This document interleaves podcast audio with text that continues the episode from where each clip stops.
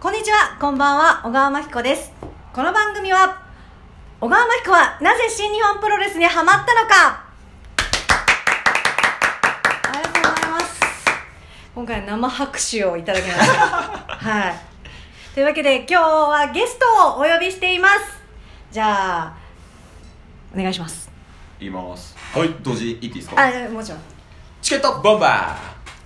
チケットボンバーズの記録のクズなケースとブースナタスですイエよろしく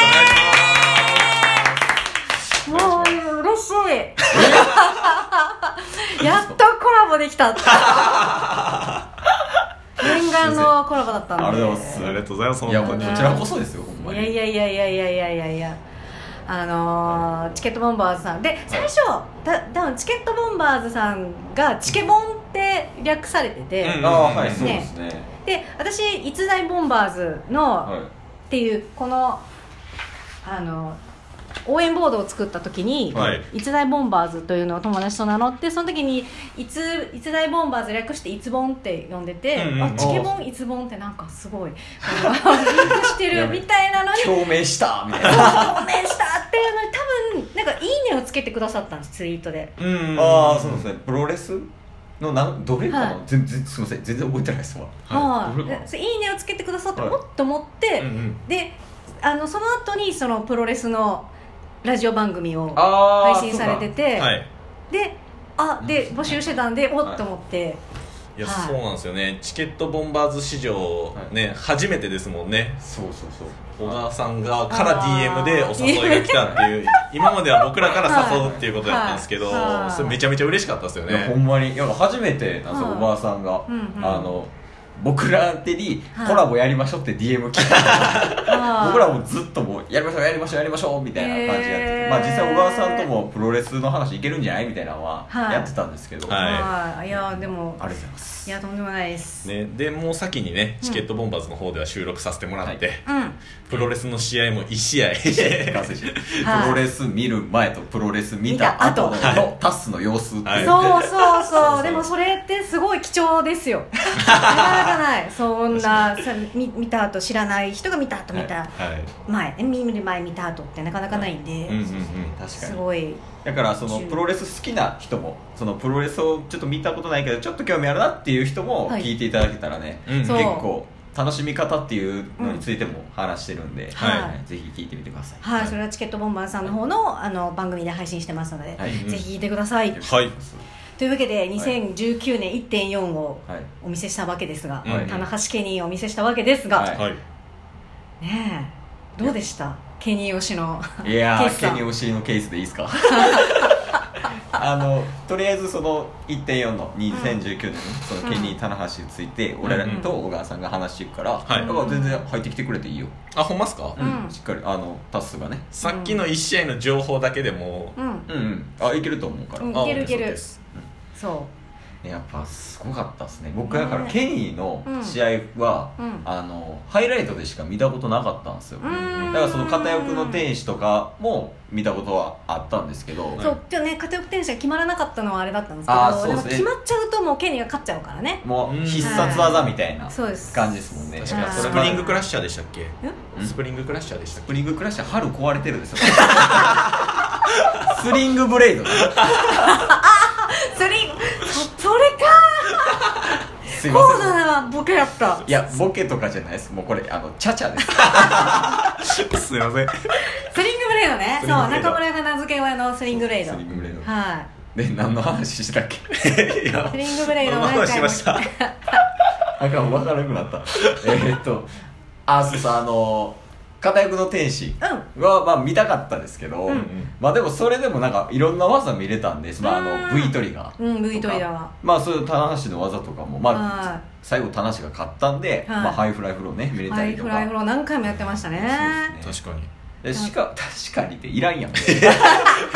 そうでどもうぞどうぞでも1回で決まらずにもう何回もやらないと勝てないっていうのはそれだけケニーがすごい選手っていうことなんでいやあそういう背景とか見れて、はいとかその小川さんがその解説入れてくれたじゃないですか、はいいはいやそれがほんまに良かったです僕の中でめっマジかちゃ分かりやすかったですあねわかりやすかったですねは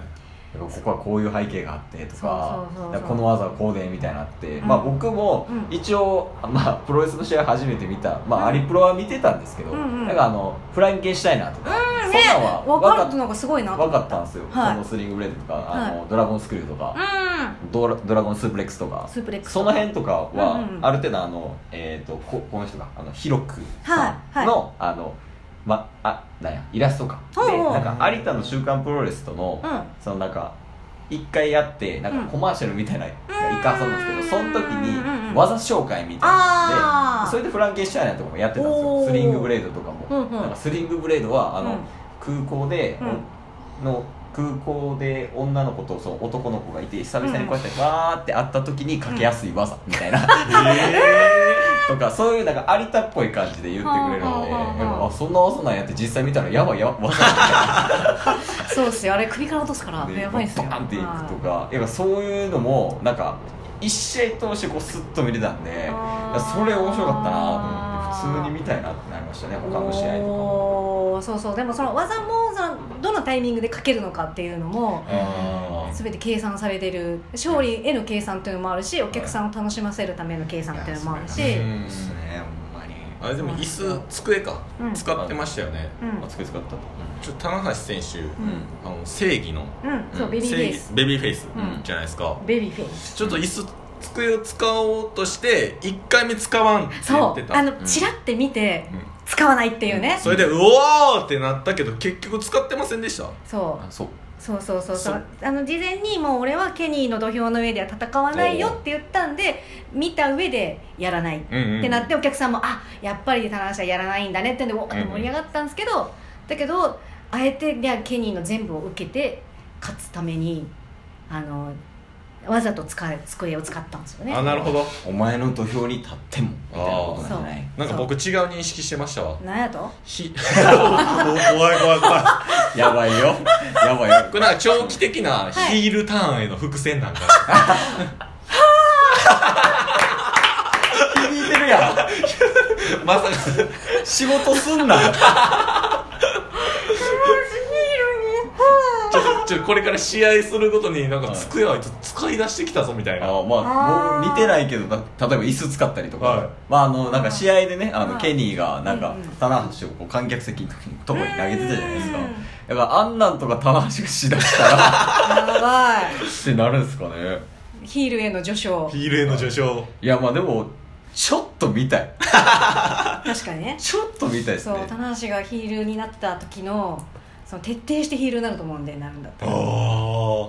ですよね多う分あんでもそれこそこれまで普通に正義、うんベビーフェイスやってた人うんがヒールターンになる時の変わり目とかって、うんうんなんかすごくそうですよねそれこそケニー・オメガ選手とかもそうやったんですよねう、うんんケニーはでももう新日他の団体 DDT から新日に移ってきた時にもうすでにヒールになった状態で来たんであなターイミングがななるんほかどパッと切れるえんですけど内藤哲也がロスインゴベルナブレスハポになった時は、うんロスインゴ・ヘルベルラスわいやマジでやっぱデスティーノ決めんでからんわからんわからんけど多わ分できひんけどデスティーノ決めんでからんけど死にそうめちゃめちゃぐるぐる回ってドーンって落とす鉄棒のよう鉄棒の逆上がりのよそううそうに逆上がりみたいな感じで食ってやるでやめてくださいいやロスインゴロスインゴロロスインゴになった時は、あの徐々になっていったっていうのが、うんえあの面白かったですね確かにあジョジョあジョジョジョってなんか、うん漫画みたいな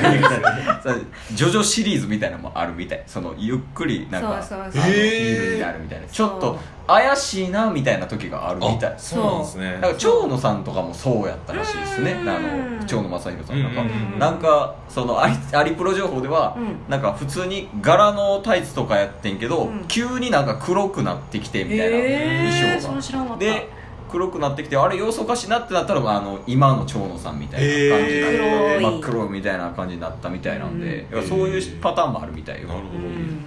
内藤さんもそうでしたねなんかだんだん黒くなってそのコスチュームにだんだん黒の要素が増えていって、へでで、まあ、元からブーイングはされてたんですけど、うんまあ、あーなんか試合聞きましたそれにはいそうでもあの試合に参加しないとかあえてうんプロレスラーなのにプロレスの試合しないっていうへえあと来る時めっちゃゆっくりらしいそうなんで すよなんやそれ「はよ入場せえや」ってねイライラさせてめっるちやんゃゆっくり来るそうもうなんならねあのこあなん出てこないから出て,、えー出てほらもう入場曲なってんのに出てこなくてまだないとまだまだって言うと出てくるの思春期やん